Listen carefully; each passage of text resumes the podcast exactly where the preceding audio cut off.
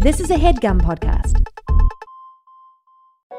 Hey Nadpoles, Caldwell here to talk to you about Hero Forge, the best place to get fully customizable tabletop miniatures with dozens of fantasy species and thousands of parts to choose from.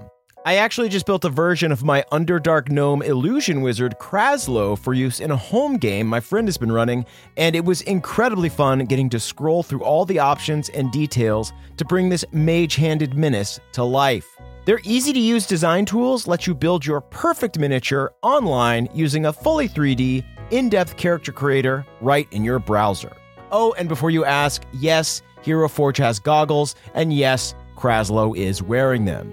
So, if you've been thinking about splurging on a miniature for your D&D campaign, wait no longer because May 2nd to May 9th, Hero Forge is having a spring sale. You can get 10% off all physical miniatures and free shipping, including international shipping on all orders. The figures are tiny, but the savings are huge. To take advantage of this great offer, visit HeroForge.com to start designing your custom miniature today and check back often because new content is added every week. Ooh, good to know. Kraslow just got a hat of vermin in the campaign, and I really want to find an annoying top hat for him to wear to represent that. In the meantime, that's it from me. Thanks for listening, and happy forging.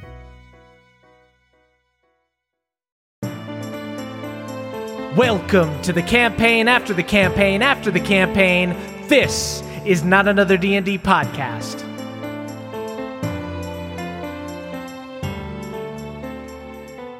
Welcome back to Eldermourne, everybody. Eldermore. I'm your Dungeon Master, Brian Murphy, joined by Jake Hurwitz. Worried for my estranged son, so this party is no longer fun. Henry Hogfish. What a way to kick off the show, bringing that energy. Uh, then, of course, Emily Axford. Scared for my boy. There is no I in team, but there is one in Liam. Fia Boginia. Yes. And now introducing the fourth player, Liam. Come on out here, Liam Hemsworth. We got him. We got him for Liam. Hey everybody, uh, there's uh, some extra fish in the microwave if anybody needs any. Wow, Liam Hemsworth. That is amazing the way that you're changing your voice for this role. I love it. Thanks. So, no, this is how I sound. I think this is Oh, okay. accurate. I heat up sushi in the microwave. and, of course, Caldwell Tanner. Gun toting fella who's the son of Stella and is honestly hella concerned with the current situation in which he finds himself at Zerk Vervain Yeehaw. Perfect rhyme. Ooh, Wow. Very Thank you. nice. Thank you. Things are concerning. Uh, I'm not invisible. I am visibly worried, unlike Henry. You can you can hear my teeth grinding. That's for sure. It is very loud. Yes, let's uh, remind everyone of all the concerning things going on by doing a little recap. Please. Um, so last week, you guys learned more about the Twilidium gem from the Deep Folk Library, then headed to the Crux to gain passage to West Precinct. While there, Henry received a very cold letter from hmm. Izzy saying that Hank Jr. had gotten a new opportunity with the help of Vervain Industries and urged Hank not to contact them any further. Uh, the messenger boy seemed uneasy and told you that he had seen Izzy and her husband, Carlisle Locknamore, talking to two people who matched the description of the sorceress Moxora and the prophet Cain. After learning this, you headed to West Precinct and stopped at the beautiful Vervain Industries lab on the lake, where you met Zerk's mom, Stella Vervain. Uh, Stella was tough to get through to and overwhelmingly charismatic, um, but you did manage to learn a little bit about her. She said she was being financed by the Locknamore family and showed Zerk some of the horror specimens she was inspecting, claiming she was eventually going to cure horrordom. Horrordom? Horror, uh, horrors? Horror no Horror more. You asked about restoring the Twilidium gem, and Stella put it in a device to help learn its properties. As she did this, Fia saw her remove another item from the device, a small bell, and managed to snatch it away. Um, after getting a read on the gem, Stella placed it in a cloner device and claimed that it would take several days for it to build a new one. Uh, she then informed you that she was invited to a fundraising event for Carlisle Lochnamore's campaign for Chancellor of Outerborough. Uh, Fia cast invisible on Henry, who feared he'd be kicked out by his ex if he was discovered. You guys traveled as a crew to the event.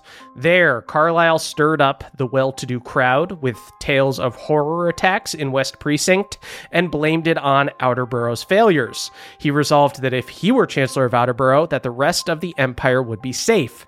He proved his dedication to the cause by debuting a new horror fighting force led by his son, Edgar Locknamore, aka Not Hank- really. Not aka- really his son. aka Hank Jr.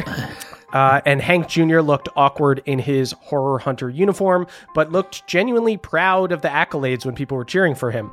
Um, after announcing the horror hunters, Carlisle told the attendees that they couldn't vote in Outerborough unless they were property owners there, and that's when he unveiled another part of his plan, revealing that his father in law, Edgar Arias, had bought up thousands of acres, all available for sale. With the fear of horrors and the preservation of wealth fresh in their minds, the crowd hungrily leapt at the opportunity to tip the scales in Carlisle's favor, and that's where we are now. Oh no. His plan has prongs. It's multi pronged. So you guys see the crowd is lining up to buy deeds from Edgar Arias, Hank's ex father in law, um, and Carlisle's current father in law. Um, and I'll say at this point, uh, it's been long enough that Hank's invisibility spell is going to wear off soon. Oh. How much time do we have? I'll say you guys have like about 10 minutes. All right. Okay. I mean, Fia is sweating as she tries to concentrate and hold this spell to its duration. And I'm still going to town on shrimp. Mr. Henry, the more Just a little longer, Fia. Just a little longer. the more you move around, the harder it is. So if you could just Okay. be a little less going hog wild on the shrimp. Totally. But that guy just he's, he's coming back with the with the tiny little cheeseburgers. So I'm gonna go grab one of those. Fia will do her best. I'm, I'm doing my famous shrimp juggling act. Everyone loves it when I juggle shrimp and it looks like they float in the air and then disappear. Ah, look at my boy. good. Look at the way he makes shrimp disappear. This guy knows how to put it away, right? my boy. That's right, Mama. Wow, I never thought I'd hear someone's mom say that about them. Putting it away? How much is the how much is the land going for? He's selling it very, very cheaply. You know that uh, if this was sort of practical use, that a lot of these nobles would want acres and acres and acres. Um, and these are for relatively small plots of land Ah. being sold for like, you know, 50 or 100 gold or something, which is nothing to these people. Uh, should we buy a condo? yes, why not? Buy a couple next to each other. You have all this money, Mr. Sir. It's true. Uh, yeah, I might as well put it to uh, good use. Um, I, I don't know if we'd be able to influence all the other voters, but it seems good to be able to maybe have a stake in what's going on there. Although, may I suggest that participating in a broken system could be fundamentally flawed strategy? no, we're going to change from the inside. Don't you see? You guys are at this table um, with Stella and Tab, um, and you see that Stella is just eating this all up and kind of loving it. Like you've got people coming to the table, um, thanking her for her like scientific contributions and stuff. And Zerk, as you're saying that, she's like, "Exactly, Zerka. You got you. If you can't beat them, join them. That's what I say. These people I are don't know trying if to exactly are, what I are said. trying to screw us over. You got to get in there and get your get your chunk, get your piece of the pie. You understand? If somebody's trying to keep the pie from you, you grab that pie. You get as much pie as you can. You feed yourself before you can feed others. That's right, Turkey. it's just I. She says it, and I smile, and then I think about it for more than a second, and I frown. And you you see, Tab looks very uncomfortable by all of this. Tab, why, what does this mean to you? Oh, it's a bit like uh, what's going on in Indoterra uh, with all the people Moxora got riled up, uh, talking about how humans were the enemy. Right, so it's not the it's not the land buying that concerns you, it's the team of horror hunters. Oh, bo- uh, both of it concerns me quite a bit. Uh, I just feel like this type of um, politics uh, is quite bad for a society. Uh, I've seen manipulators like this, and they're very dangerous. Huh? Parallels. Uh, so the shadow parallel uni- I see, I see. You brought up Moxora, and uh, Henry, I'm remembering that uh, that little male fellow said that he saw Moxora in the window at this house. I'm wondering, should we try and sneak away and investigate a little bit? Because I feel like that's that's something that concerns me a little more than Yes. this land this uh, land speculating. Mr. Henry, if you're willing to break into your ex's house now, would be the perfect time when they are at a party celebrating themselves. Okay, I'll do it, but I'm gonna go by way of the kitchen because if they have any more of these little hot dogs, I am gonna line my pockets with them. Are you stress eating, Mr. Henry? huh? Mm, no. you know, self soothe how you must.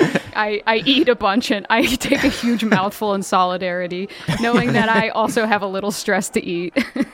So Henry, time is ticking. Um, Right. So uh, you're gonna go have a look around while you're invisible. Yeah, I want to. I want to case the joint as much as I can before I leave. I'll say that you spend a second kind of uh, in here watching Edgar, seeing where he heads to. Um, you do see that Izzy and Carlisle's youngest son, Carlisle Jr., uh, this little boy runs out and hops up um, into his dad's arms. Um, uh, there's a photographer there uh, with this big, bulky camera, uh, and he's got like a separate device that creates a flash with an explosion of light. Um, you see they smile for um, this like uh, nice picture. Uh, they've got uh, Hank Jr. Uh, in the front in his uniform, um, looking all proud. They take a nice family picture, and you see after the picture is taken, uh, Carlisle and Izzy quickly uh, walk off. There's no like little pleasantries exchanged between them or whatever. They kind of just walk away from Hank Jr. They literally give Carlisle Jr. back to like a servant, and you see as Carlisle and Izzy walk off to go schmooze with other rich people, Hank, um, in all of his hunter's gear, is sent off to join um, two other people who are wearing uh, similar uniforms. Um, you see, uh, they've got long black dusters, tricorn hats, and rifles. You see that, uh, you know, Stella is the one who helped kind of design these fighters, like gave them their equipment and everything. So between her and sort of the display of wealth that people like the Locknamores can't help showing, even though he's wearing like dark clothes that should help him blend in. There still are like little gold trims, and it still is like it looks like almost silky, like it like really reflects the light. It's not well camouflaged. Okay. Daddy's going to show the blood immediately. Yeah, Yeah. Um, so it's flat. It's flashy armor. and as he walks up to join um, his fellow hunters, guys, go ahead and give me perception checks. Will do. Fucking a. baby. Nine. Seven. 19. Fia, you recognize one of the other hunters as Quick Blast Cass Calloway, Of course. and the other hunter as Ranch. Oh, n- He's back! Fan favorite. Um, and you see, um, Quick Blast does like kind of a sarcastic salute to Hank Jr. as he uh, shows up because he's supposed to be like the leader, but he's obviously like a puppet. And together, the three of them head out of the ballroom. Henry, I think I've got an idea for how we could separate uh, Hank Jr. from the rest of those horror hunters. okay. Yeah, I'm all ears.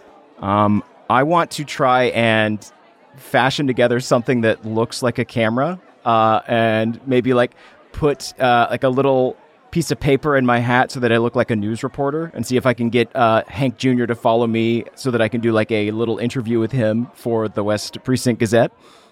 Um, sweet. Um, yeah, using like what we have in the bag, I fashion together something that looks like a camera, uh, and then I hustle over to uh, Hank Jr. I, f- I follow. I want to be. I want to be an eyewitness for this interview. You, invisible, um, walk past Hank Jr., um, I knock into a cello player really quick though. uh, hits another uh, out of tune chord. Uh, Val, this band is bad. I say it really loudly. I do thaumaturgy to make my voice boom. You see um, uh, a rich person next to you goes, I also am very picky about music. I hate these musicians. Yeah, what's your name? Hi. God damn it. My name is Stanley. Stanley, if you give me your number, I can like let you know when a better musician is in town because I'm actually a really good musician. My number? My number of what? Of your house, so I can swing by and pick you up. Go ahead and give me a charisma check. Okay, okay, it's not gonna be that bad. Fifteen. Um, Okay. he gives yeah he gives you his address which of, which of course is the victorian era um, equivalent of giving somebody their number Digits. okay, I've got another person under our thumb. yes the di- the digits are a, a home address This is the beginning of Fia becoming a deft social engineer hacker. We're collecting voters one by one. uh, so zerk you are going up Mr. Locknamore, Mr. Locknamore, if you've got a second. um, you see quick blast holds her hand up stops edgar Oh wait, fuck. and goes She's uh, here. looks at you and goes like zerk vervain what you doing out here Oh, dear. Oh well, I'm working for my mom now, so uh, I've actually taken on a assignment. I'm going to be uh, interviewing Henry for uh, the paper. Uh, I'm doing some a photo spread for him, and then I'm going to pass it on to the paper for good press. I'm handling the PR at Vervain Industries. you see Hank Jr.'s eyes light up, and he goes like, "Did you say Henry?" Oh, dear. oh no, wait, did I call him Henry?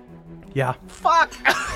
um, you see, he goes to he goes like, "What the fuck are you talking about?" Um, you see, he starts to get emotional and starts to like walk at you. Whoa, um, whoa, and you whoa. see, Quick Blast goes like, "All right, boss. All right." Um, looks at you, Zerk, and goes, "This guy was just fucking leaving, I think." Okay, all right. I'll let you leave, um, Mr. Locknamore, Edgar. Um, but if you would like to meet me later at the lab so that I can do a photo shoot of you, uh, again, this is going to be great PR for both the Locknamores as well as. You want to do a private photo shoot with me? How the fu- what? what are you talking about, Henry? Where did you hear that name, Henry? He starts to make a scene. Henry? What? Oh, dear. Um, and you see, um, uh, Quick Blast is like grabbing uh, Hank Jr. and uh, pulls him away. Okay. Um, I turned back to the invisible spot where Henry is, and I like give him just the worst thumbs up imaginable. Fuck. Um, you see, God damn it. You see, Hank Jr. He went from looking like awkward to looks like focused and mad, um, and joins uh, Quick Blast and Ranch, um, and walks off. Mr. Henry, I hate to do this, but my concentration is waning. Please make the maneuvers you wish to make. I gotta go. See you guys in a bit. Okay. I, I low five Zerk on my way out. Good effort, Why? I buddy. don't deserve it. It's a good effort, buddy. Zerk, as you see, there was this. You basically had like a, a, a slight altercation with like the the the young lord of the house, um, and you see uh, as like people are kind of like around you, like who is he? Said he wanted to do a private photo shoot. Who is this guy? And you see, Ste- you see, what? you see He's a man about town, okay? He's an adult man, Lori. I have been sitting here. I mean, come on, man. Ask for her. Ask for his address first. You see, you see Stella runs over, throws her arm around Zerk, and goes like, "Zerky, there you are. Yes, of course. Uh, lovely family photographer. If anybody wants pictures taken, line up, everybody. Let's get Yes. a line going. We're doing like a photo booth thing. That's right. Everybody, we're going to do a photo booth. I've got plenty of silly hats. It's a normal hobby. It's normal. That's right. That's it. No, we, it's five gold per picture. How how easy is that? Right? There you go. You know, if you buy a land, uh, you throw in a photo free. Everyone's like, all right. Um, they start getting ready to line up. Um, Um, while while they're lining up, I, I give a nod to Fia if she wants to go explore. Desperately, but I have to concentrate on making no. Mr. Henry invisible. uh, but I am going to do one thing that is in concentration. Uh, what kind of objects are uh, peppering this hall? Paintings, busts, uh, little like pillars with pieces of art on them, uh, musical instruments, silverware, etc. Too obvious is the oh silverware. I take a little uh, a little coffee stirrer spoon, a tiny spoon, and I cast tiny servant on it.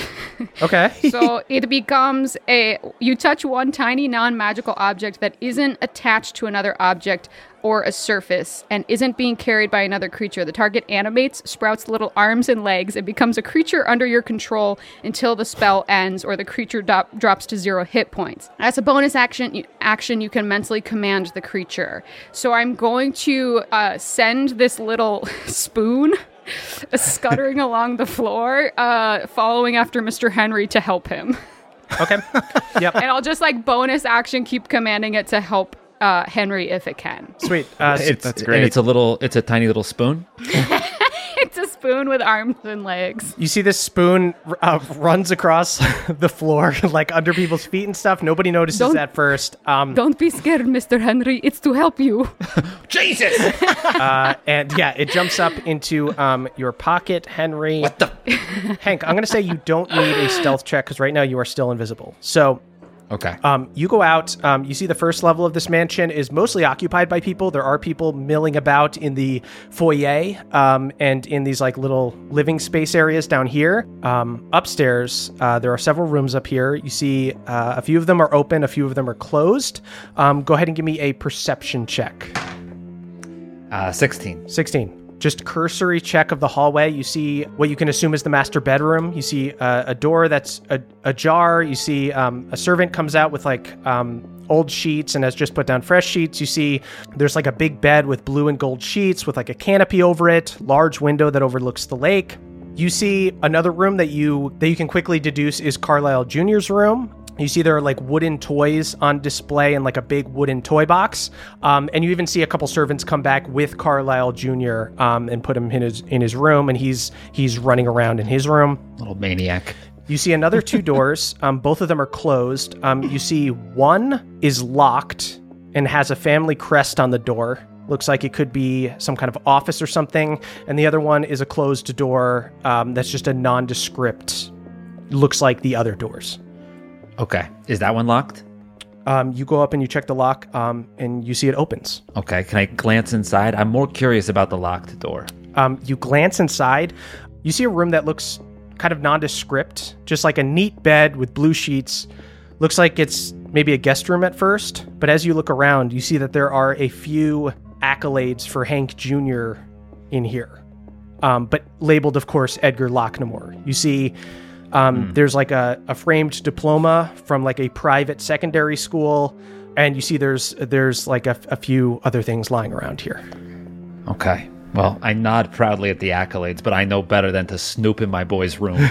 um, I'm going to turn around and go to the family crest door. Great. Can I talk to Spoonie and send Spoonie through the bottom of the door and see if uh, the spoon can pick the lock? I did give him. I did give him the uh, order to uh, follow all of Mr. Henry's orders. Holy fuck. So Mr. Henry can just use. Here I was thinking, what can Henry possibly do to get in this door? And I forgot about. Why do you think I send a third level tiny servant for nothing? You see the little spoon um, slides under the door. Um, you hear quite a bit of noise as the spoon like clangs down in there, buddy. against the door, uh, trying to climb up. Uh, it sounds like just silverware falling. You see some of the Use your arms and legs. servants look around kind of confused um, and after a few seconds you hear a click uh, as if um, somebody has unlocked the door from the other side That is one talented spoon. I walk in and give that spoon a very tiny dap.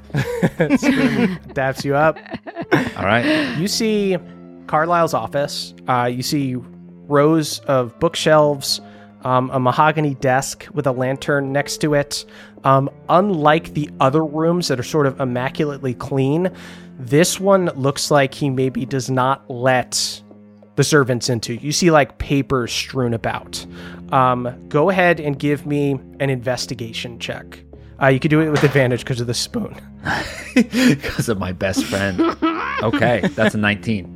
Hank, you look around. The sun is starting to go down, so you're getting the sun shining through, kind of cascading like the orange light of dusk.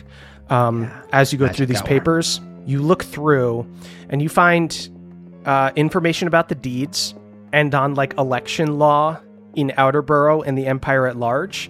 Uh, you're kind of seeing where uh, he got the idea, where he was able to like gather this stuff. You also see information on possible rivals for the Chancellor spot. Oh, wow. Um, you see, there are newspaper clippings uh, that people in Herrenford, the capital of Outerborough, uh, think that it should be a hexblood um, because they've led the people of Outerborough before. Uh, you've heard this term hexblood before. Uh, these legendary warriors um, from Outerborough. They sound awesome. Hey, it's not a bad idea. Uh, there are some other names listed, um, various articles on them and things like that. It seems like he's been collecting information on like political rivals. Other names that have been floated out are Sir Reynard Wendell, um, who's another like famous knight from Outerborough. Um, and you see that uh, a family of merchants um, called the Bonk Guineas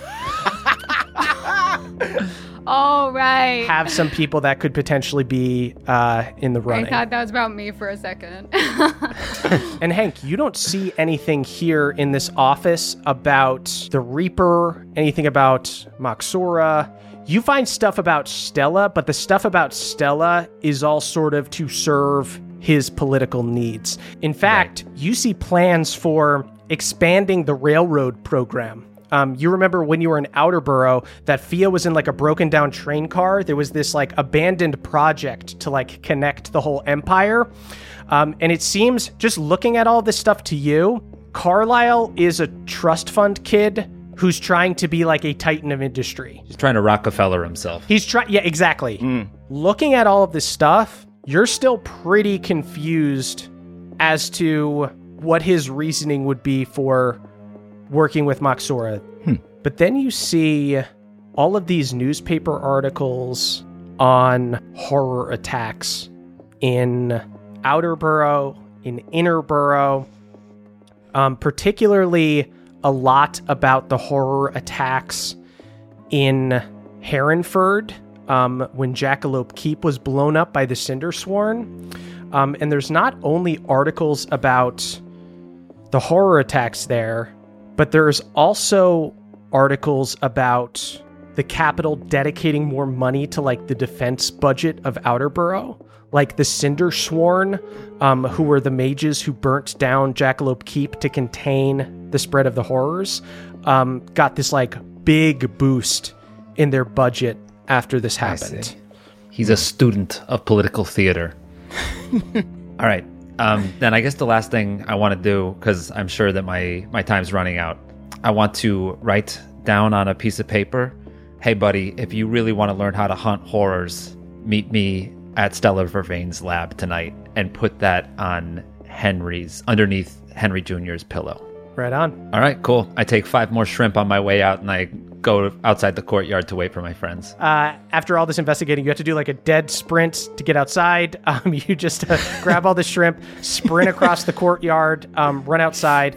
Um, Fia, who has been trying to make sure she is always within the proper feet from both of her magical effects, it has to run as well to keep up with him. yeah, Fia just dead sprints. Uh, uh, hey, Fia, we were having a conversation. What happened? She just does that sometimes. Uh, Fia rushes off. Zerk, uh, what would you like to do?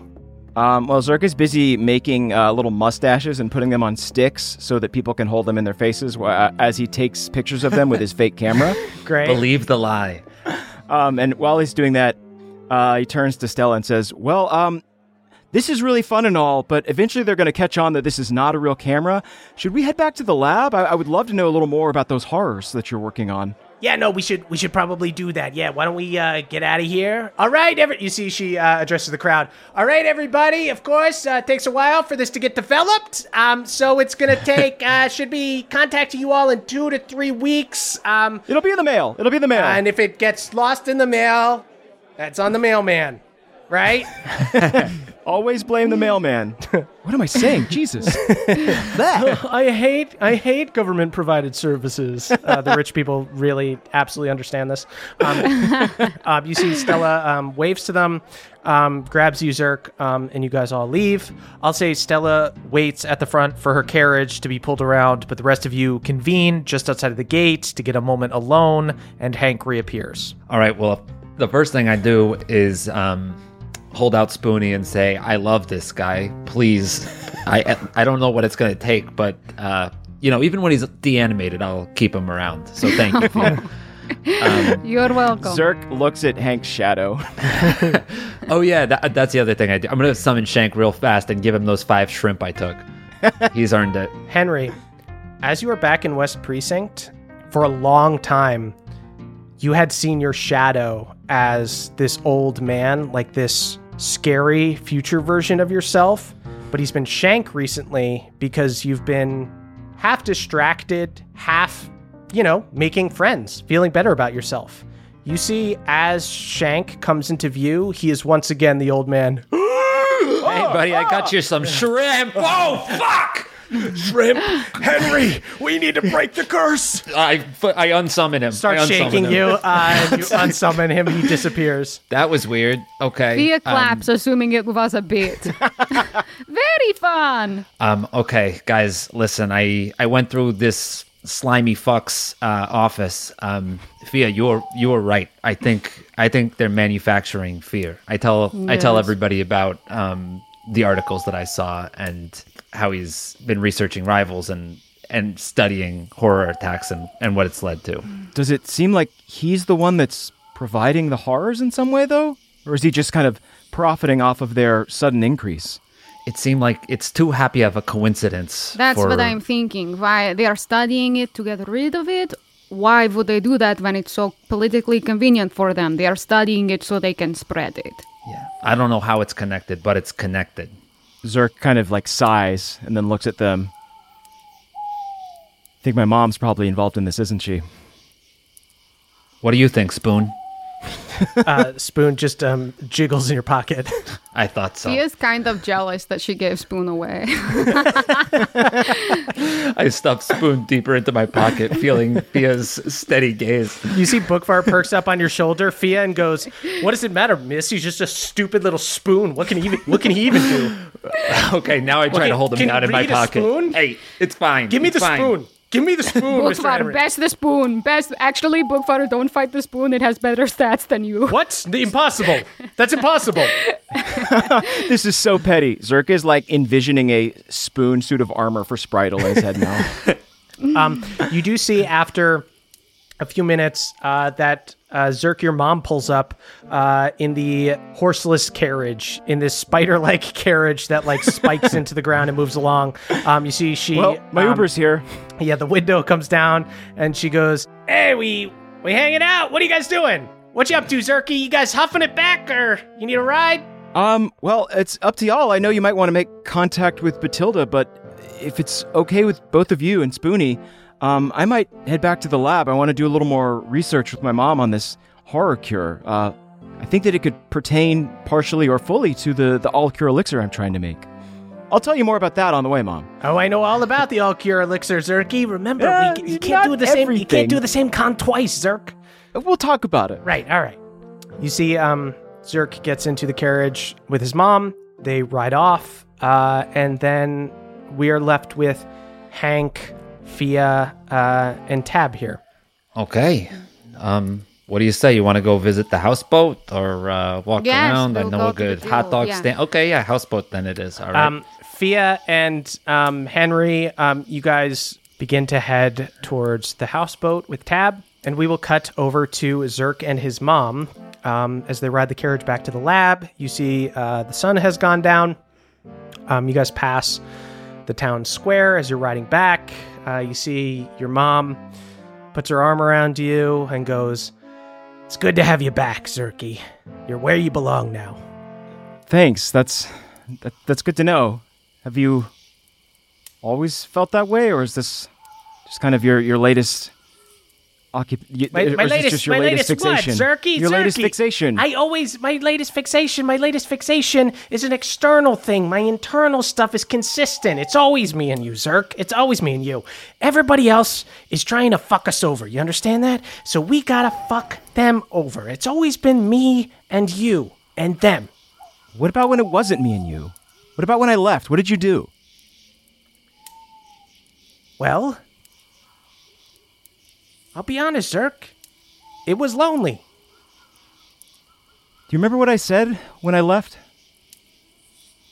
I wanted you to find a way to get better, to improve. I don't know if this is what I meant, though.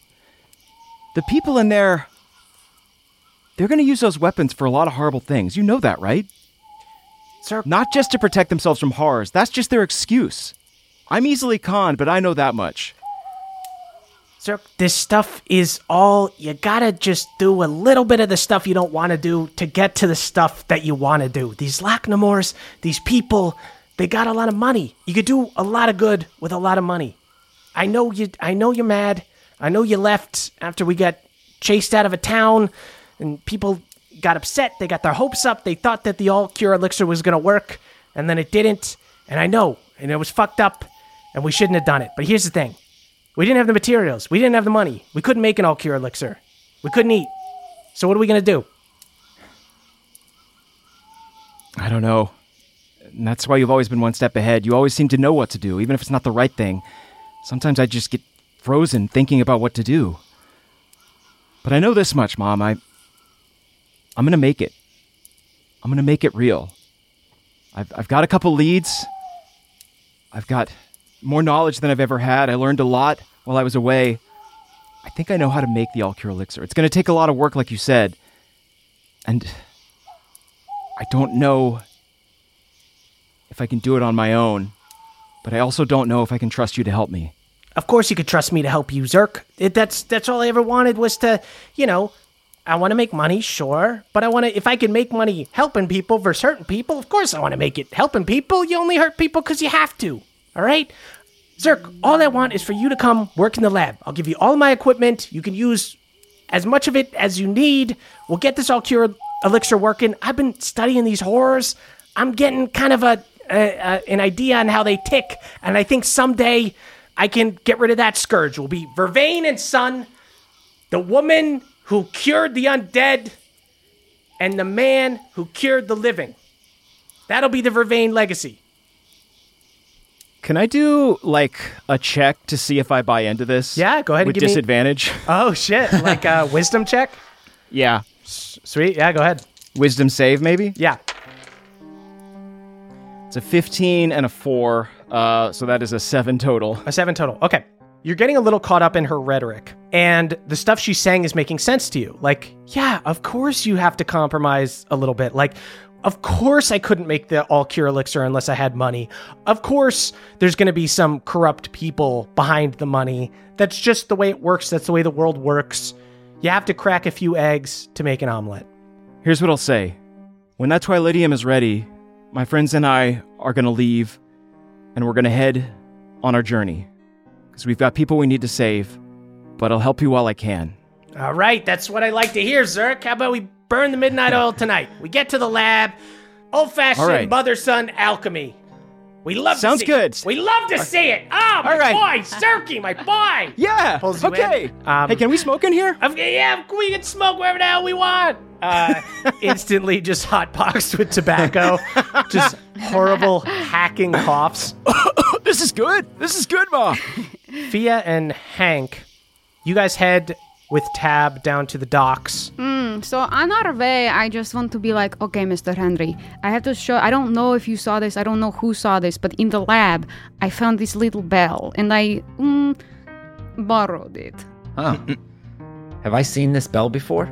You don't know if it's the exact same bell, but you saw when the Prophet Cain killed Dr. Nebel, you saw him ring a bell and bring horrors to life. Oh, um, Oh, that's bad.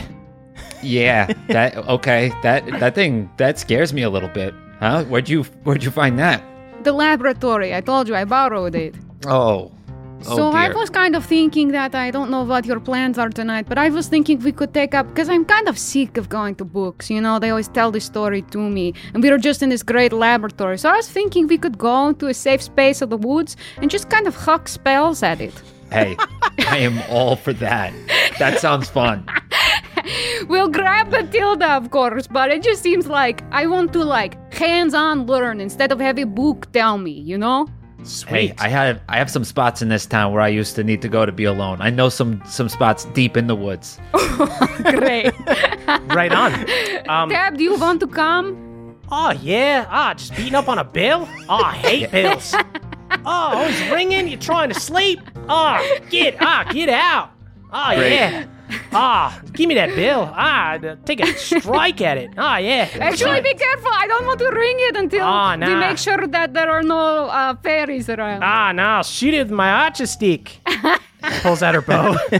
well, wait till we get to the woods, Tab. Ah, Wait till we get to the woods. We need to make sure it doesn't ring. ah, to see bills, I'm just mid. No, they're, ah. they're not all bad. Jesus. The second I leave, y'all go do target practice in the wood. I can't believe it.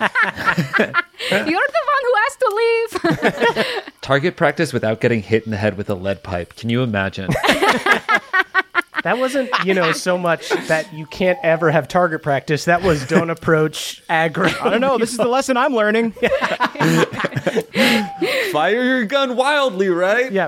So you guys go down to get Batilda. Um, you guys go down to um, this little set of docks that have houseboats on it. Um, you see all these um, pretty lights, all these um, boats tethered to the dock here, uh, and you follow the smell of cigar smoke um, to this one Ooh, boat. I light up mine. Mr. Henry, for you. Tab, for you. Oh, yeah. Ah, I could smoke a bit. We're about to get rowdy in the woods. Everyone should be a little buzzed. Oh yeah, let's light them up.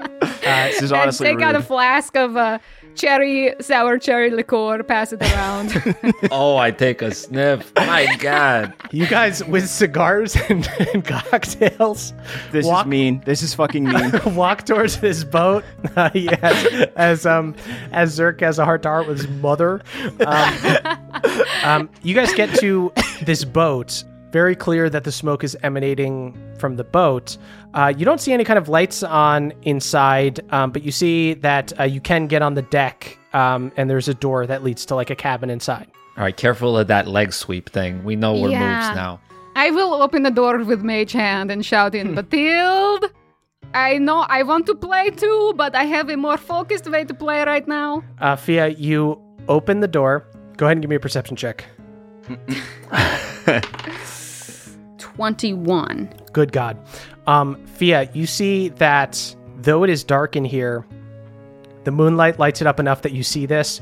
You see a little like noose on the ground, like a trap, like it's supposed to like grab your leg and wrap you up and like tie you to the uh, ceiling. She's something else, right, Mr. Henry? Honestly, I respect special. it so much that I want to hop into it, but I'm gonna not do that because my back. Send Shank into it. That's not a bad idea. Hey, buddy, there's some shrimp in there. I summon Scary Shank. you see, um, old man Shank shows up. Oh, Henry, we need to break the. Gets the rope wrapped around his leg and hangs upside down. Yeah. We need to change the past to change the Sorry, future, man. That- Henry. yeah, I get it. I get it. The curse lives a little longer though, because that was good. That was good. Uh, you guys walk in. Um, you see there's a little lantern. You're able to light it up. Um, and you see this place is full of plants and books. Uh, you can assume the plants had probably died a long time It's ago. a but floating train car. yeah. again, yes, it is like a floating train car. Um, very much uh, train car aesthetic. Um, very eclectic. Um, lots of like fun little pieces of furniture around. Batilde, you didn't tell me you have a timeshare. You do not see Matilda here, but you see a note. Okay, I read the note. Uh, you read the notes, um, and uh, you see it says, "Little Fang, good job avoiding the trap." How does she know I'm not reading this upside down, right? Um, you see, she goes, I picked up a copy of the paper, saw another story about horrors. I can't help but go investigate. I'll stay out of sight. I know I'm retired, but old habits die hard. Wow, I never knew how that was spelled. P.S. I've marked off a story in the paper for you. I found it quite interesting. Okay, first off, can I do an inside check to see if this was was written in my Batilde's hand? Yes, for sure. 30, 20. Dirty. Um, yes, it looks like it was um, written by Batilda. Okay. Real quick, I'm going to. Uh, I pass around the flask and say, just like get a get a harder buzz on. I have to real quick read. Tap, Mr. Henry, go to town. Tab sits down and goes like, "Ah, I've never been on the water like this." oh it's yeah. crazy. The water is so much trickier than a regular floor. Oh yeah. Yeah, you, Um, you fall right through. Fia, you and Bookvar fucking speed read. Um, Batilda had said she had she had picked up a paper. You see that she had picked up two. Um, You see, there's one paper that you recognize, same one you were able to get in the Crux, like an old version of. You see the West Precinct Gazette. Um, and you also see this other paper called the Loch Ledger, L O C H Ledger. Um, and you see that in the West Precinct Gazette, very much kind of towing the Locknamore Company line, being kind of like, like, oh, there were horrors that showed up, but the Honorable West Guard, like the guards who um, Propaganda. propaganda kind of. Like the horror showed up and the uh, honorable west guard like our like everybody protected us and and we're all safe. Um and you see in the Loch Ledger it's a little bit more critical it's bringing up a lot of inconsistencies with the horror attacks recently. A lot of the horrors have been reanimated animals, and the author here um, brings up that this is an overdeveloped area that doesn't have much wildlife, uh, so that's weird. Additionally, there have been human based horrors, and that's also very strange uh, in West Precinct um, because, unlike in kind of places like Outerborough and Innerborough that are farther away from the cities, uh, that might be more religious, uh, they might follow Reaper customs and bury their dead, but in West Precinct, they burn them. They're not messing with that stuff. It's all cremation. Uh, they don't want anybody coming back from the dead. There aren't any cemeteries. Um, the ashes are usually spread out on the lake. Uh, so this article begs the question if this isn't natural, who's making it happen? Okay. I relay this to Mr. Henry, and I also say, is this man made lake also the drinking water? I guess I would know this. Yeah, Uh, um, there's certainly like uh, it is, but there's like a f- filtration system. Henry's peeing over the side of the Yeah, boat. you would Um, now that I think about it, yes. you see Tab just spits out um, a glass of water. Ah, that's what I get Yeah. for trying to hydrate. Just drink from the flask tab. Ah, yeah. Hydration is overrated. okay, so basically, we are continuing to learn that this is definitely they are creating horrors. Yeah. Do we do we need to put off target practice and, and Ah, go but the look bill. for the ah, it's just there. It's just waiting to ring. It'll be there. It'll be there tomorrow, Tab. We'll, We're gonna fuck up the bell. Don't worry. Can I do an insight check to see if I rang the bell, if the horrors would respond to me? yeah, go ahead. Ooh. 16. Fia, you would think that you would need to be dedicated to the Reaper cause. Okay. You would assume that a necromancer like Moxora Mm-hmm. could raise the dead and control the dead on her own through pure magical power. Mm-hmm. But somebody like Kane, who is a sort of half caster mechanically, um, Would need this would sort need of an like, item. totem. Okay. yeah. It feels like we know what who's got the most to gain. We feel it feels like we know How they're doing it. how they're doing it. We just and we're trying we're trying to figure out who, and it feels like we're turning our head from the obvious answer. I think we have to go to Vervain Industries. Okay. Then I will accompany. Yes, let's do it. All right, I'm kind of fucked up though. Does anybody have like a bottled water? Oh, I just got used to it. Ah, there's no bits in it. I, I, I, I have to trust the filtration. I just have to trust it. Hey everybody, it's Emily here to talk to you about Mint Mobile. It's spring cleaning. We're getting rid of the things that don't serve us anymore, and you know what doesn't serve anyone? Expensive phone bills. If you'd like to declutter your finances, it's time to switch to Mint Mobile and get unlimited talk, text, and data for $15 a month. All plans come with high speed data and unlimited talk and text delivered on the nation's largest 5G network. You can use your own phone and bring your phone number along with all your existing contacts. To get this new customer offer and your new 3-month unlimited wireless plan for just 15 bucks a month, go to mintmobile.com slash pawpaw. That's mintmobile.com slash pawpaw. Cut your wireless bill to 15 bucks a month at mintmobile.com slash P-A-W-P-A-W. $45 upfront payment minimum required, equivalent to $15 a month. New customers on first three-month plan only. Speeds slower above 40 gigabytes on unlimited plan. Additional taxes, fees, and restrictions apply. See Mint Mobile for details. Goodbye, sweeties. Hey there, Nadpoles. This episode is brought to you by Aura Frames. Are you looking for the perfect gift to celebrate the moms in your life? Well, look no further.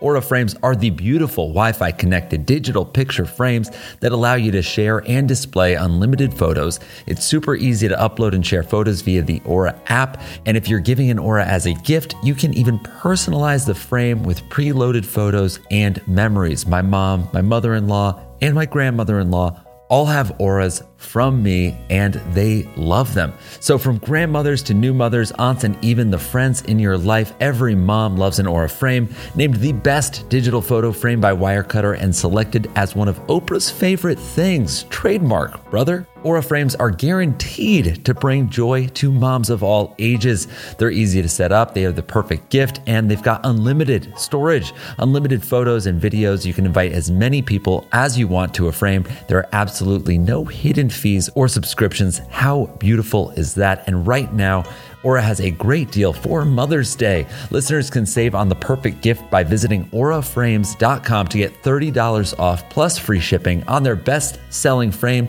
That is Aura, A U R A, frames.com. Use the code PAWPAW at checkout to save. Terms and conditions apply. Thank you, everybody. Yeah. We're going to cut over to Zerk. Um, Zerk, you and your mom show up at the lab. Uh, you see there are some guards here. Um, you guys walk in. Um, the guards uh, take off their hats and kind of um, give a little bow to uh, Stella as she walks by. Ma'am, special boy. um, you guys, uh, Eddie's, Eddie's, gentlemen. they, they put their hands behind their backs. Um, you guys walk in. Um, there's not that many scientists here at night, but there are still guards guarding this um, room in the middle. Um, and you see um, Stella takes you past it to like her office area overlooking the lake uh, with all this equipment and everything. And she goes like, "All right, Zerky, what do you want to work on first? You want to do horror stuff? You want to do all cure elixir stuff? Me and you." Well, I'd love if you could give me some more information about your research into the horrors. That seems very pressing. To be honest with you, I told you most of what I've known. It was kind of a big breakthrough just to figure out that the living have embedded in them whatever it is that makes us horrors, that there's something just laying dormant in us that can um, be brought out. We've also figured out that there's certain sound waves that can almost make like a spell that kind of trigger it, that can um, bring a horror that's dead suddenly to life. Well, that seems bad. Oh yeah, no, it, it, it's awful. But but if we find out kind of how they're made, maybe we can figure out how to kind of deconstruct it.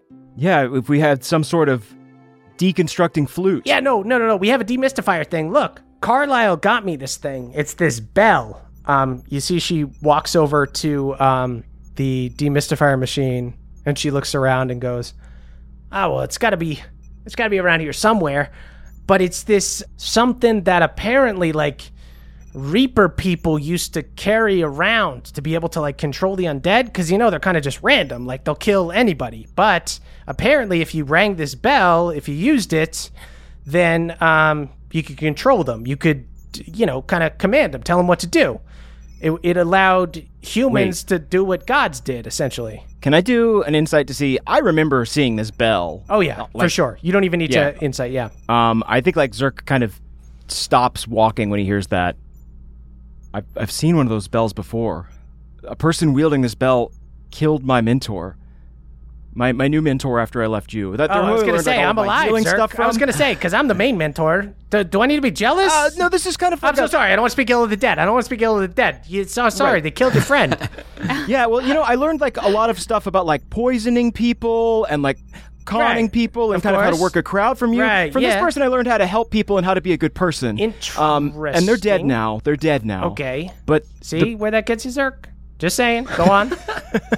They're gonna get you, Zerk. You gotta take your piece of the pie or you'll starve. Go on. Zerk just swallows a big ball of just angst and Eh, just- regret. eh, just you know, eh, I'm, I'm not saying anything, but go on. Go on. No, I'm sure. Yeah. You- You're saying quite a lot. You're, Okay, you're no, no, talking no, as I'm no, trying to talk is the thing. And they're dead. And they're dead. saying anything, and, just saying. And I mean, people die. That's what we're here. We're trying to fix that. right, yes, Trying to of see if we can make some Hey, sort of spell. And we're gonna and we're gonna do it. And we're gonna do Okay. it. Okay. Yeah, we're gonna do it. That's why we're here. Right. Differences aside, we're gonna do it. You saw somebody die. I saw someone using that bell, and they were using it to summon horrors. If there's a way that we could reverse engineer that bell to just negate the effect, like if if you ring a bell, but then somebody else, you know, farts really loud or something like that, and you can't hear the bell over the fart. Just just an example, hypothetical. Right, of Like, course, I, I think that no, the fart rule. Yeah, Right, exactly. You know, an eclipsing fart. Then I think that we could maybe eliminate their ability to summon horrors. some kind of sound wave that would make them dormant. That would just make them drop. That's quite interesting, Right. Zerky. That's quite interesting. Yeah, yeah. Wait, by the way, why did Locknamore have one of these bells? Cause I don't know, he's a rich guy. You think he's just like an artifact collector? Sort of a treasure hunter? Yeah, these fucking assholes, they, they collect shit just because they can collect shit. Oh my god, I go to some of these places, it's so fucking tacky, Zerk. Um, you see, she puts on a second top hat on top of her top hat that she already has on. They keep all these fucking dongles and shit all, all around the place. Yeah, they collect artifacts, they collect art. Yeah. Oh, they, they love their dongles. Who gives a shit, right? Can I get one of those top hats, by the way? uh, yeah, she takes the top top hat and gives it to you. Uh, I'll give you the toppest hat all, Zerky. Uh, go ahead and give me an insight check, Zerk. uh, dirty 20. Dirty 20. You are definitely like beguiled a little bit by her charisma and the fact that she's your mom. But you also get the sense that Carlisle probably actually gave this to her. That she's probably not lying. That maybe she did not meet with the sorceress herself. You see, she goes, That's really interesting. Zerky, maybe, you know what, a fresh set of eyes. I've been, you know, some of the more kind of sensitive work I haven't let the other scientists in on. But Right, the, you- the non top hat folk. Right, of course. But you, your family, you know? Do you want to look at the readout that I got from this uh, Bell Doohickey? I'd be very interested to see that. Yeah. Sweet. Um, Zerk, go ahead and give me Arcana check or if whatever you have proficiency in, essentially like a tinkering check or something. That's a one and a four. Uh, I think Zerk is still a little woozy from the hot box. Yeah. Um, it seems quite difficult to unravel. As you look at all of it, you have to spend a while. Um, you have to like sit down. There's several pages of this thing. You go through it. You don't get any insight into kind of how to recreate it or how to reverse it, but you look at it and it seems less like it's a specific frequency that is causing the horrors to rise and it seems more like a design that allows the verbal components of a spell to be mm. delivered through a single like chime. It's an animate dead bell. correct. Mm-hmm. So it's essentially an animate dead bell. So it would only affect like kind of the general area. Like it's no kind of bigger than what you would be able to reach with your voice but it hmm. does speak to the potential to be able to do like a wider reaching thing to essentially like have a wider range of being able to cast a spell. I'm wondering if we could create some sort of phonogram that we could inscribe some sort of counter spell on that would maybe be used to detract from the power of this spell. It seems like if you're able to like inscribe a spell into a bell, then using a vocal spell that you've recorded via some sort of cylinder that you play might be a way to do it, but I don't know. Yes, uh, Zerky, I, I, I think you're on the right track there. The problem is, is that there's it seems to be locked onto one specific spell.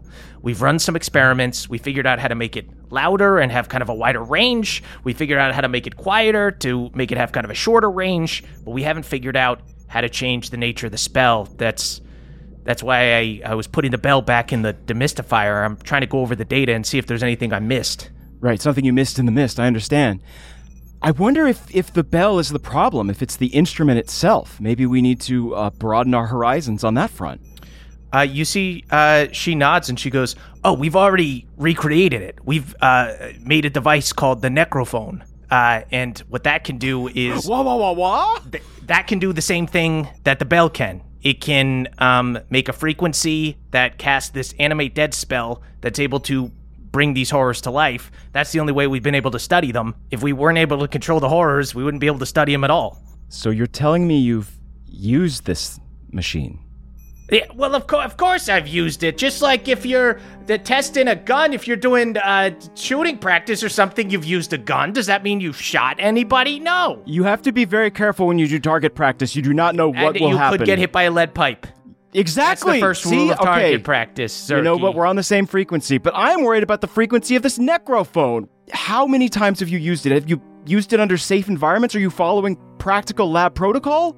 You see, she goes, "Uh, Zerky, of course. Look, we got.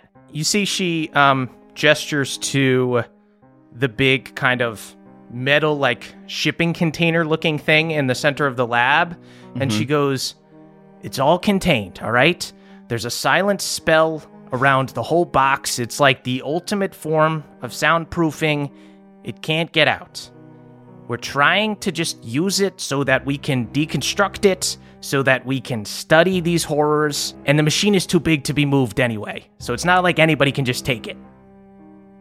Why don't you show me the machine? I want to trust you. I want to work on this, but I need to see it. I need to understand it.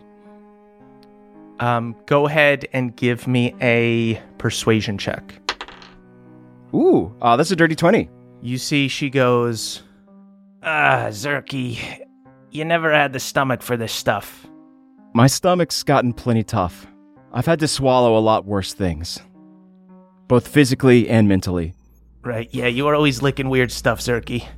Well, who, who do you think I learned that from, Ma? All right. Let's lick this problem, huh? All right. Weird way to put it. But I'll I'll show you, but we got to look, this is top secret stuff. So you're trying to we're, we're trying to establish trust, okay? It's a two-way Yeah. street.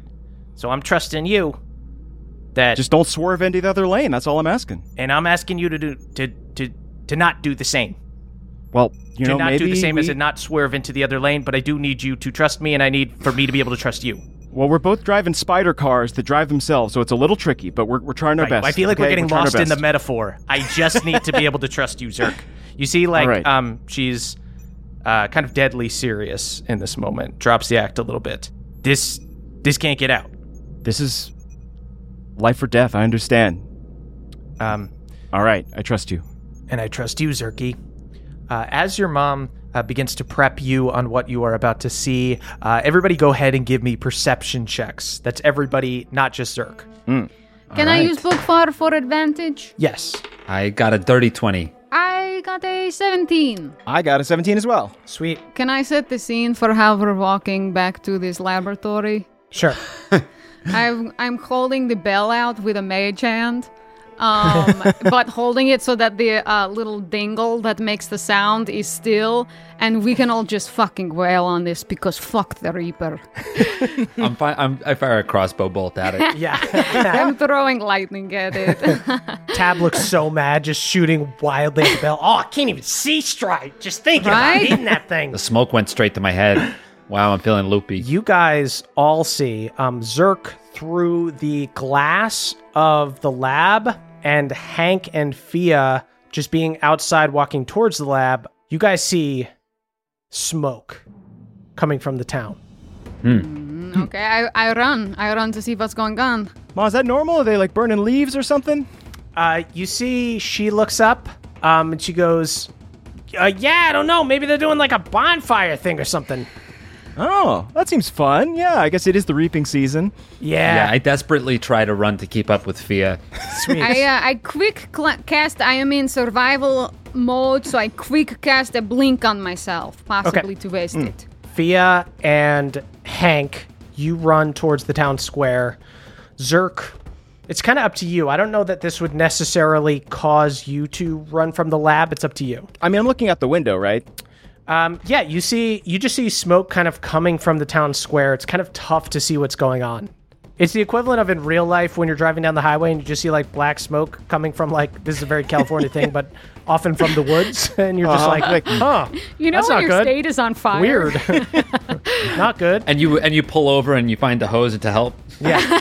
Um, I wanna, can I, I'm gonna be hard on myself again. Can I just do a luck roll to see if I decide to go or not? Yeah, Cool. Because I, I feel like it would maybe pique Zerk's interest, but he's kind of like pretty occupied right now. Sure. So uh, I guess like one to ten, I'll Here, go. you know uh, what? Yeah. Um, I'll, I'll say this instead of a luck check. Go ahead and give me an insight check. That's a nine. A nine. Um, Oh, actually, uh, a ten. a ten. Flat ten. Yeah, Zerk. Yeah, you believe your mom. It's this is maybe something that just happens in the town every once in a while. Shit. Sorry, guys. Hey, maybe your mom's right. More target practice for you. Um, That's true. We might we might be going to something completely innocuous. Yeah, just dead sprint to a bonfire. You know, nothing wrong with that. Those are fun. In fun. which case, we take out the flask and we start and we get back to wailing on the bell. Fia and Hank, you guys rush towards the town square. You see the offices of the Loch Ledger. That was the newspaper that was critical of all of this stuff that was going on. um, is being attacked by horrors. You see, um, there's some kind of fire going on inside. You see these two boar type horrors called borers, of course. Yes, of course. These undead boars with huge tusks. Um, they've shattered the front windows and are just wreaking havoc on it. Um, throwing equipment around. Um, you see people are fleeing it, but you see the West Precinct horror hunters are jumping into action. You see, Oh dear. Oh dear. Okay, I die. I dive in. I'm running. okay, I'm running also. Can I take a second to just tie a bandana around my face, tab style? yes, of course. Uh, I follow suit, but possibly blink out of existence. Uh, everybody, go ahead and um, roll initiative. Okay, All right, that's a 19. dirty twenty. Fia, you're first. Um, you show up. You see. You see that. Um, it looks like there's already essentially been a round of combat. Quick Blast cast Calloway is getting ready with like another Molotov cocktail. She started the fire. Yeah. Um, and you see Ranch um, and Hank Jr. have their guns up. You see Hank Jr. looks nervous as fuck. Like this is his first like taste of action. Uh, gun kind of shaking. But Fia, you are first. Ooh, hoo.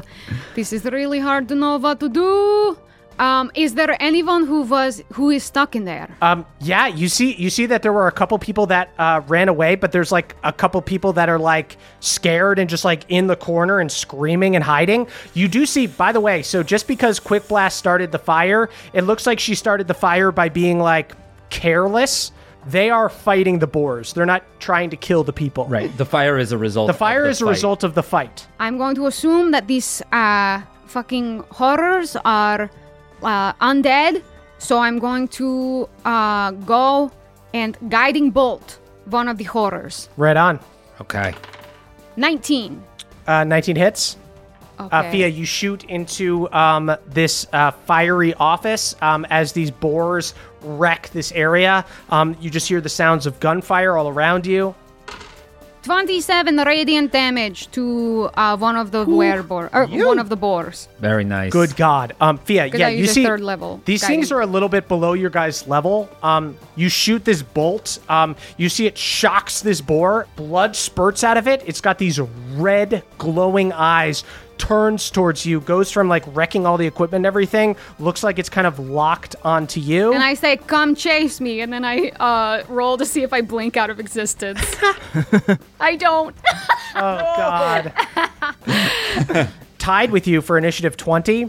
Um, you don't see who it is, um, but you see um, one of the people that uh, is in the corner, scared, uh, is suddenly scooped up by an invisible entity uh, who rushes off um, and uh, appears to be saving them. At initiative 19, that's Hank. Appears to be saving them. I would.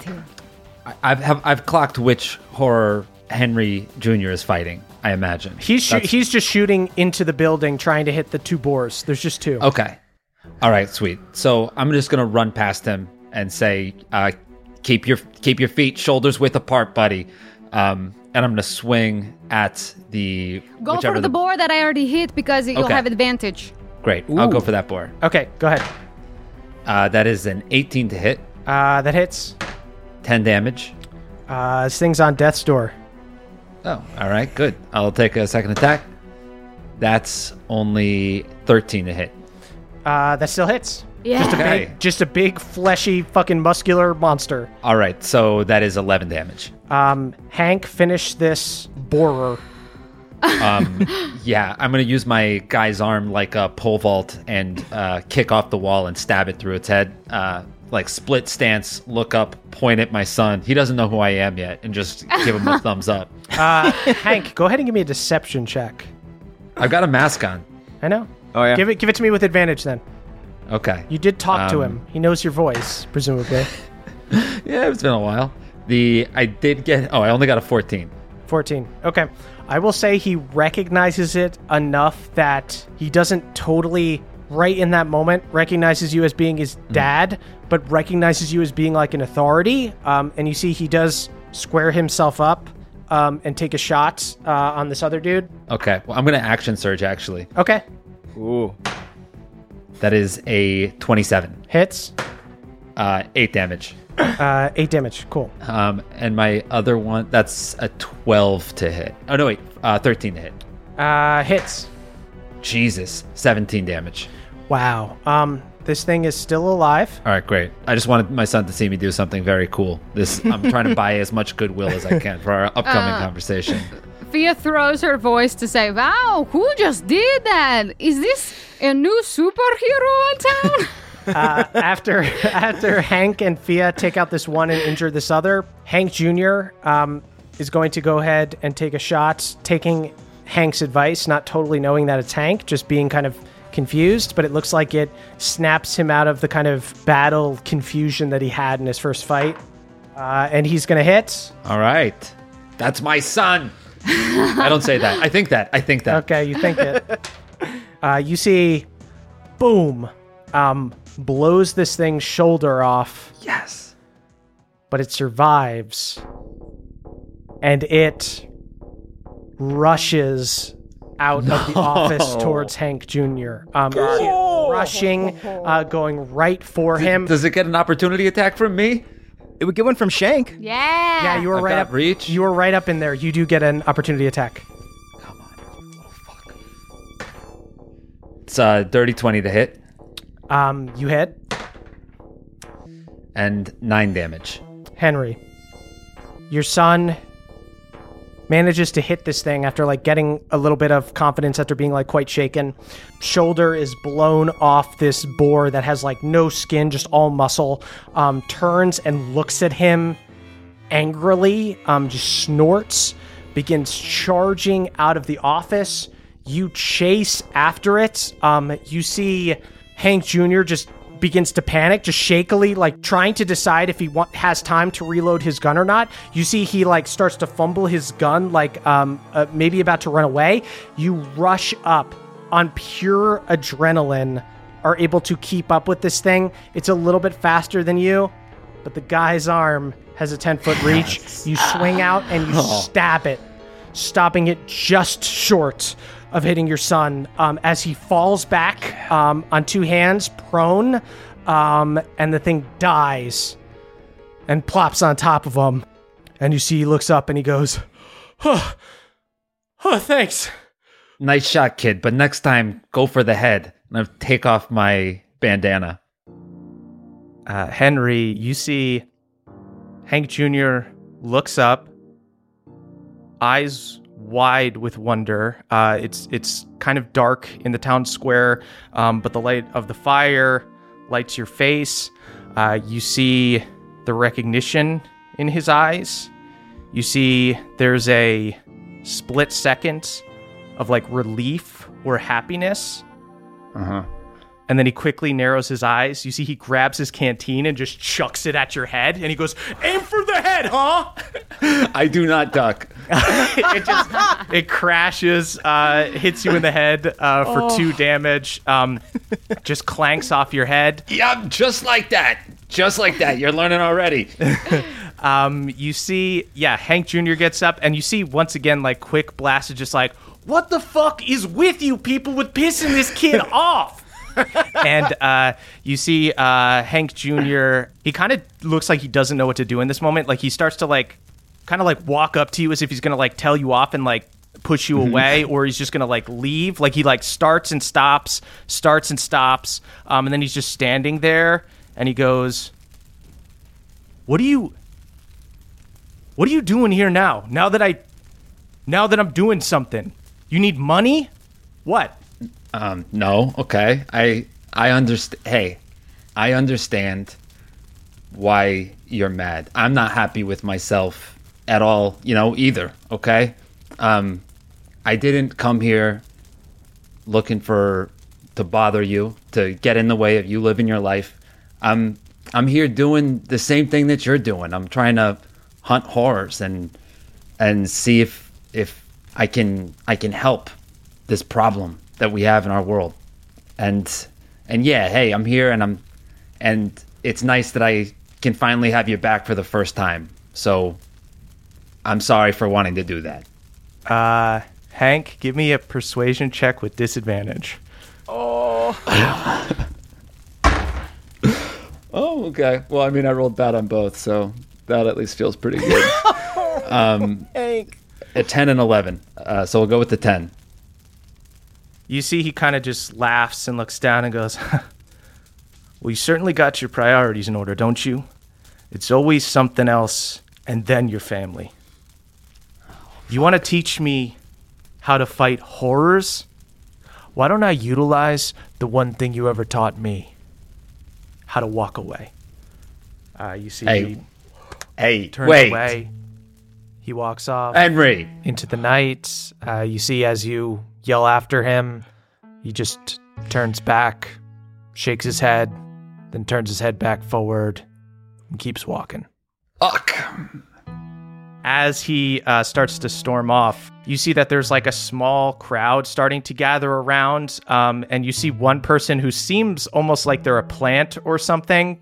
In fact, has like a little notepad and uh, like a little top hat, and looks very like newsmanish. You recognize him as being from like the Shill newspaper, who took the picture of um, Carlisle uh, and the family at the ballroom, um, and goes like, "Huh, splendid! Uh, we're saved! Let's hear it for the West Precinct Horror Hunters!" I kicked the Hank Jr. Uh, pushes past sort of the press and these like people gathering around to kind of um, congratulate them. Quick Blast is like, "Hey Edgar, Edgar, get on over here."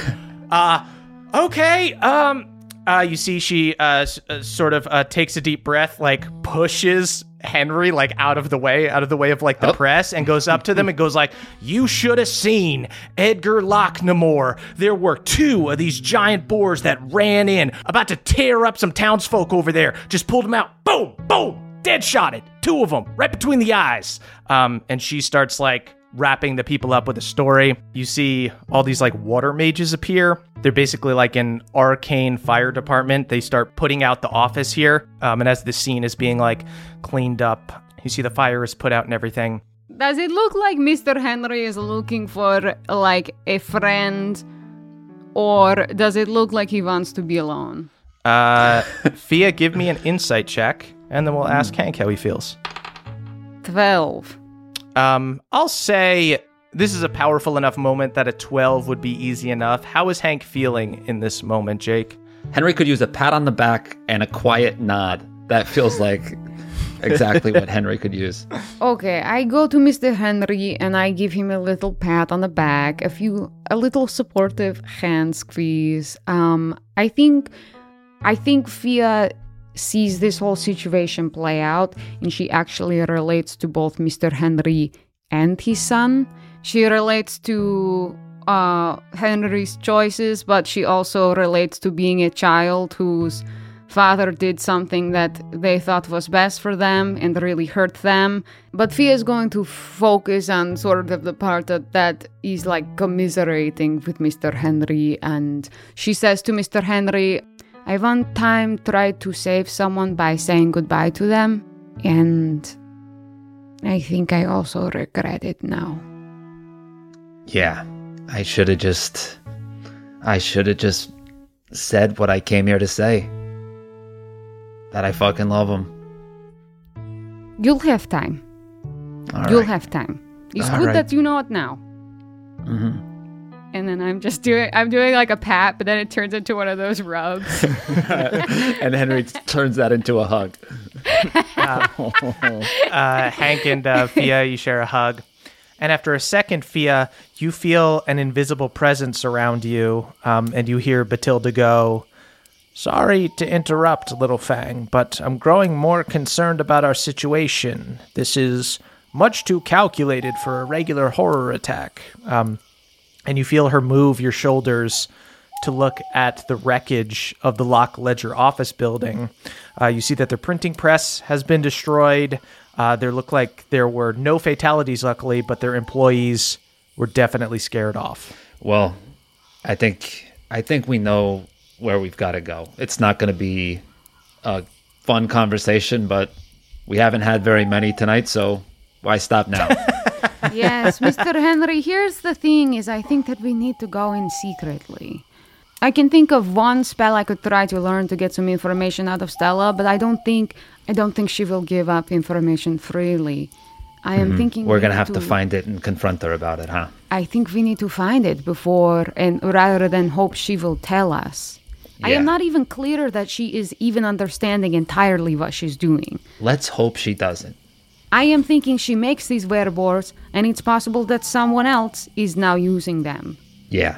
And I think we fucking know who it is. It's that fucking Kane guy and his fucking hot sorceress bad bitch. And don't forget Carlisle, that fuck. yes, yeah, yes. Oh, fuck yeah, Carlisle. on- on the field. Fuck Max right? Sora. Ah, Fuck yeah. Kane. On the bill. I run out and kick the canteen again. Actually, you know what? I wanted to try something. While we're here, Tab, I Oh, think yeah? you should hold the bell. Because you have a past with the Reaper. And if anyone could make it work, you could. I don't know about me working with a bill. I suppose I could try. Eh, all right. Uh, you see, she uh, takes it from you with shaky hands. Ah, feels a bit unnatural being on the other side like this. Uh, sweet. How do you guys want to proceed to the lab? I, uh, what are your thoughts, Henry? I have some thoughts.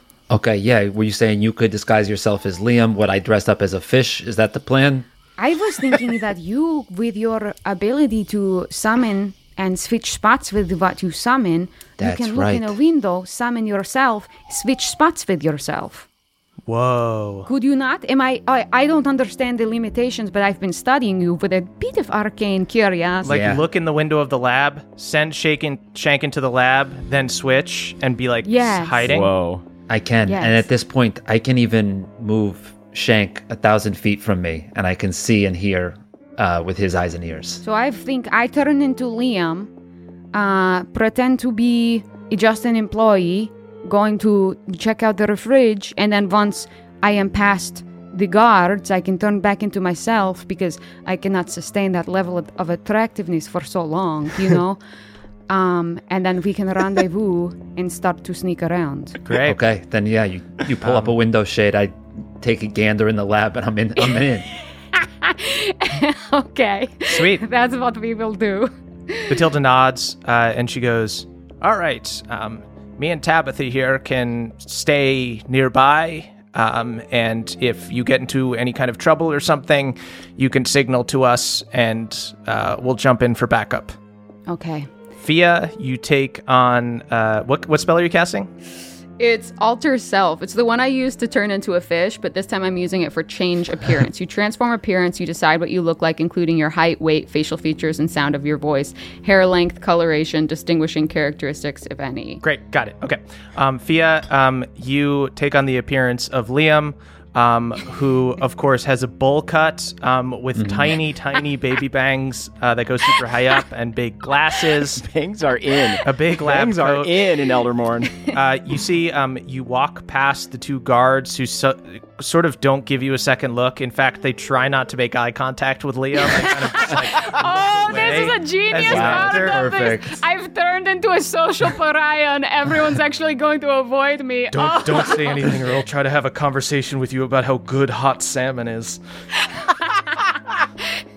I smile a really big smile and wave desperately. Uh, Fia, as Liam enters the lab, uh, what are you doing, Henry? I have a sense of where, like the the layout of the lab a little bit, right? Like if she goes in the front door, I yeah, can go. certainly. You, you guys got like a t- you guys got a tour. Okay, great. So I think I'm just gonna go uh, make a loop around the back and kind of like peer through windows and see if I can like watch Fia as she's going down different hallways, just so I can almost like follow Sweet. her from the outside of the building. I'll say you guys saw where Liam's like little workstation was, um, because uh, Fia, as you get in, you see there's less people here at night, but you know these are scientists working on life-changing technology. There, uh, there are plenty of people around. Um, so you kind of trying to act natural, go over near his desk. Um, I continue to grin a grin like I'd like to talk someone's ear off. uh, just absolutely people looking at their feet and keep walking. Um, and then I would like to find the window closest to his desk and open the curtain. um, you uh, open a little curtain there. Just um, a little, just a little bit. and Hank, you see Fia inside. Hey, I I summon Shank right next to her, and I swap places, uh, doing a little handhold in the squeeze. For a split second, it's the super haunted uh, Hank grabs you, Fia, and goes, The curse, Fia! The curse! And then just turns into really emotionally distraught Henry squeezing your hand. The curse, Fia, The curse. Oh, which do you choose? And Henry and Fia, you guys are over near Liam's station, um, which is kind of like uh, if the whole thing is shaped like a circle, it's over on kind of the right side. The whole office has a view of this like big metal box uh, in the middle, this like strange office. Um, has a little door in the front, has two guards. You guys see from Liam's work area, you have to kind of, uh, Hank, you have to kind of like duck down behind the desk um, as you see Stella rounds the corner, has a quick word with the two guards. You see they move aside. Uh, she uses a little key card. You see the door slides open to this secret office in the middle. And from the round the corner, you see she is joined by her son Zerk. The two of them go into the office, and the door closes behind them. And that's where we'll end our session. Oh my god, the discord being sown. Oh, good lord. What have you done to me? The Miscommunications. Talk about a pariah.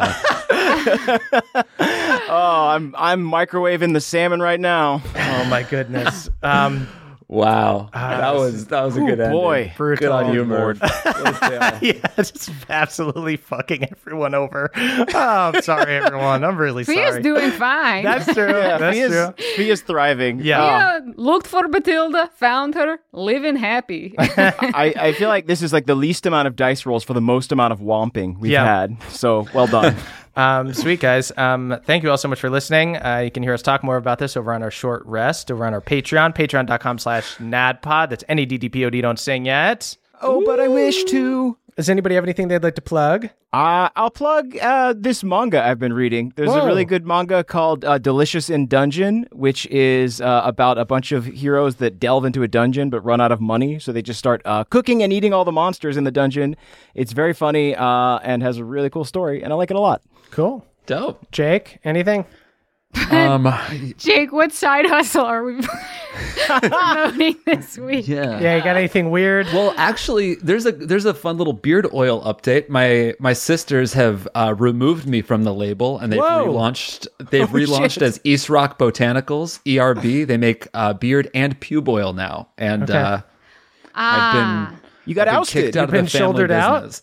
yeah. Oh. Which is exactly the way I want it. I'd love to. I'm reducing my hustles this week, but check them out. East Rock Botanicals. Sloughing off a hustle. Very good. Uh, sweet. Thank you all so much for listening. Um, next week, of course, we'll be doing uh, Dungeon Court. We'll be back to Dungeon Court um, with, Yes. a, with a brand new theme song. So be on the lookout for that. Excited to premiere it. Thank you all so much for listening. Um, you can follow us on various social media that we may or may not use at CH Murphy's me, at Caldy's Caldwell, at EXtras Emily, and at Jake Hurwitz is Jake. And you can tweet about the show using hashtag NADDPOD. That's N A D D P O D. we, are, we are. The youth of the nation. We are, we are. The youth of the nation.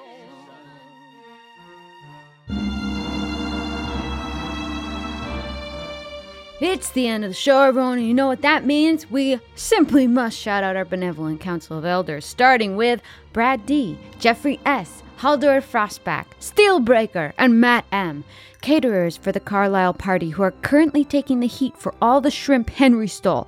It normally wouldn't be that big a deal, but Henry stole a lot of shrimp, and honestly, it's going to affect their tip.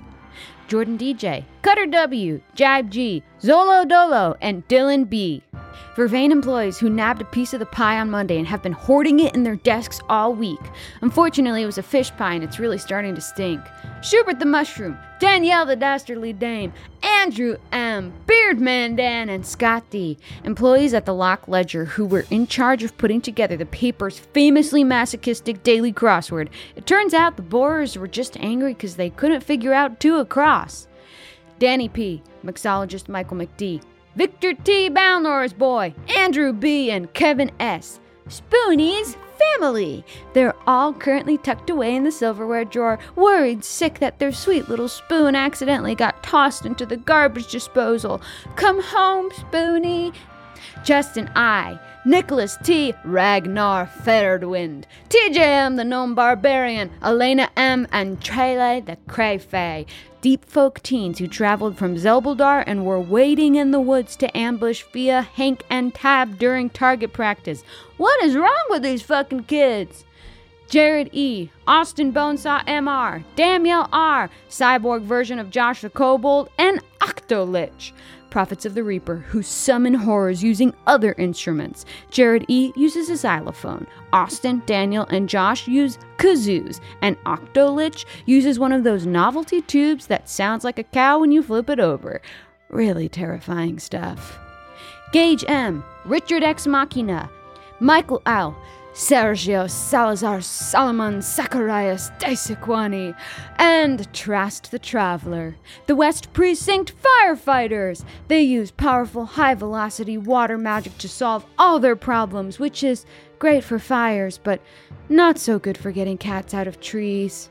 Sir Carl, Jory S., Dana G, Azoth Shadows, and Callum M, a group of nobles who are buying a ton of land in Outerborough, but not to vote for Carlisle. They just want to build a kick ass Six Flags. Truly the only noble nobles in all of West Precinct.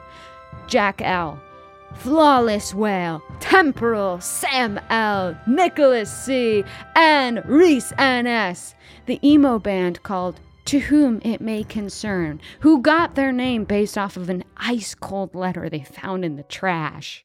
Samuel B., Mike H., Byron Murphy likes to drink curfew, Matthew E., Colton B., and Adam G. Spoonies set. Samuel B. is a steak knife, Mike H. is a salad fork, Byron Murphy is a butter knife, Matthew E. is a spork, Colton B. is an oyster fork, and Adam G is a napkin ring. They are all mourning the loss of one of theirs, but also freaking out about what they're going to do during the soup course. Megan S., Mateo C., Nabadger, Panama James, Cummins the Bard, and Adrian the Halfling Bard. An innocent bell choir that Moxora sent a package of specially made bells. What a philanthropic sorceress. Dan, Scott W., Nikki W., Grace G., Drew Nasty, and CC Lulu. Water mages who are great at putting out intentionally set fires, but even better at keeping a slip and slide party going. Hell yeah. Barnesonator, Michelle O, Timmy R, Jonathan W, the croc wearing warrior, and Lucas B. Spoonie fans who are petitioning to have Bookfar re summoned as a spoon. A fire breathing spoon? Now that's what we're talking about. Aaron S., It's Kevin, New York, and Stephen C., the Necrophone company who has been fleecing its users with hidden charges on their Necrophone bills. I do not remember animating dead someone in Australia. Remove that charge, please. KJ, Michael M., Mike K., Karen J., Echathor666, and Nick W.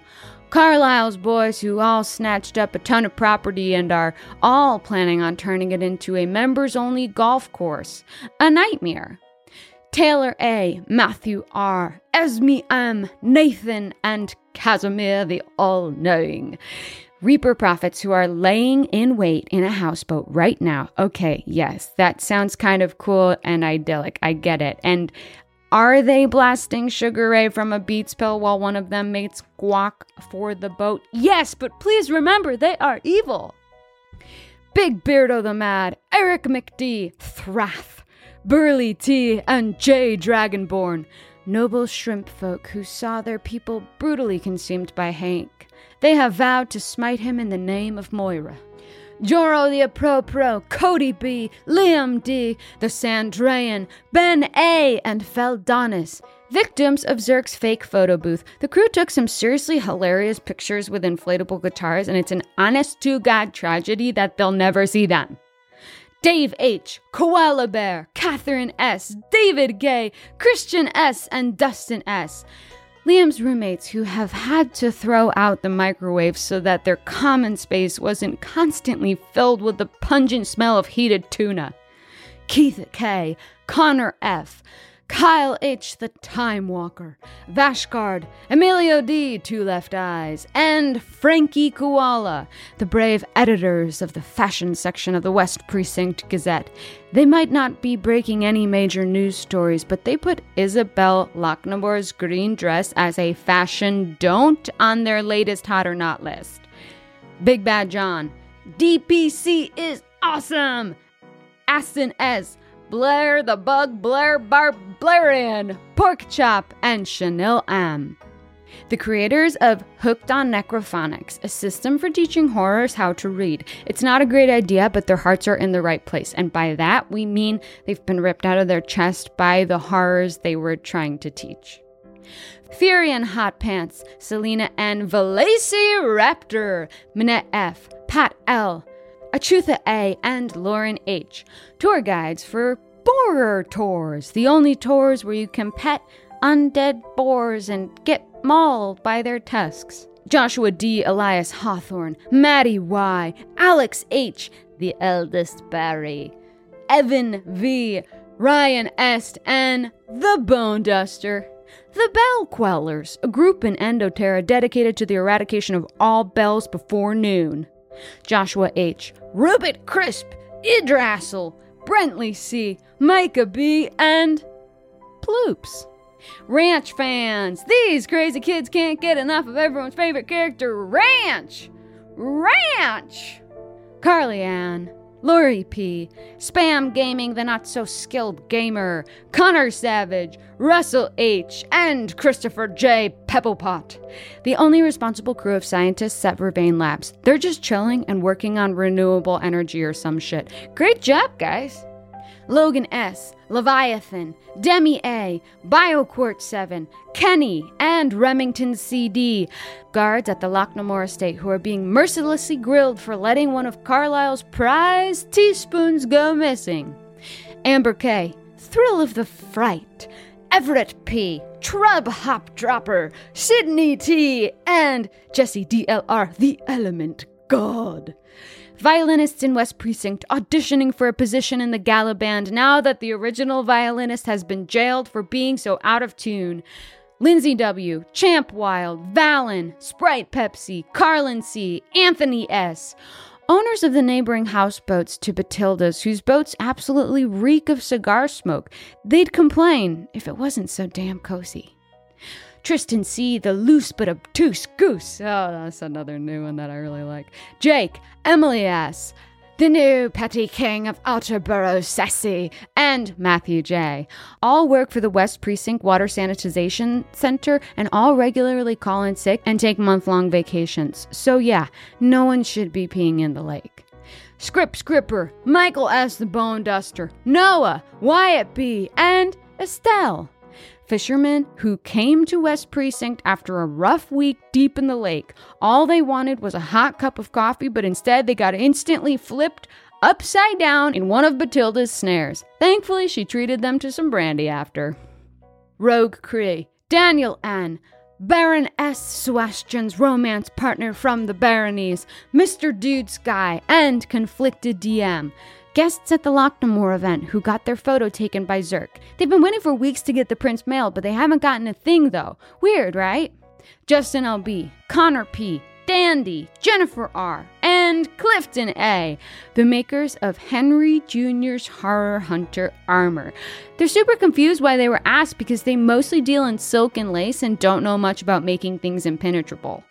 Richard G, M. Barber, Marcos P, Pup Kalish, Learns the Balance Druid, and Dakota JP. Izzy's other exes. Unlike Henry, though, she kept all their numbers, aka addresses, and has a super healthy relationship with all of them. Pagos V, Tracy P, A Very Big Bad 91, Tyler B, and Scrumpy Bogpipe. Oh, what a lovely name to end on. Carlisle Jr.'s babysitters. Yes, it does take five. The kid has thrown many a wooden horse at Tracy P. And that's all. As always, we have to thank y'all from the very deepest pits of our heart for being such loving sweeties. Goodbye. That was a headgum podcast.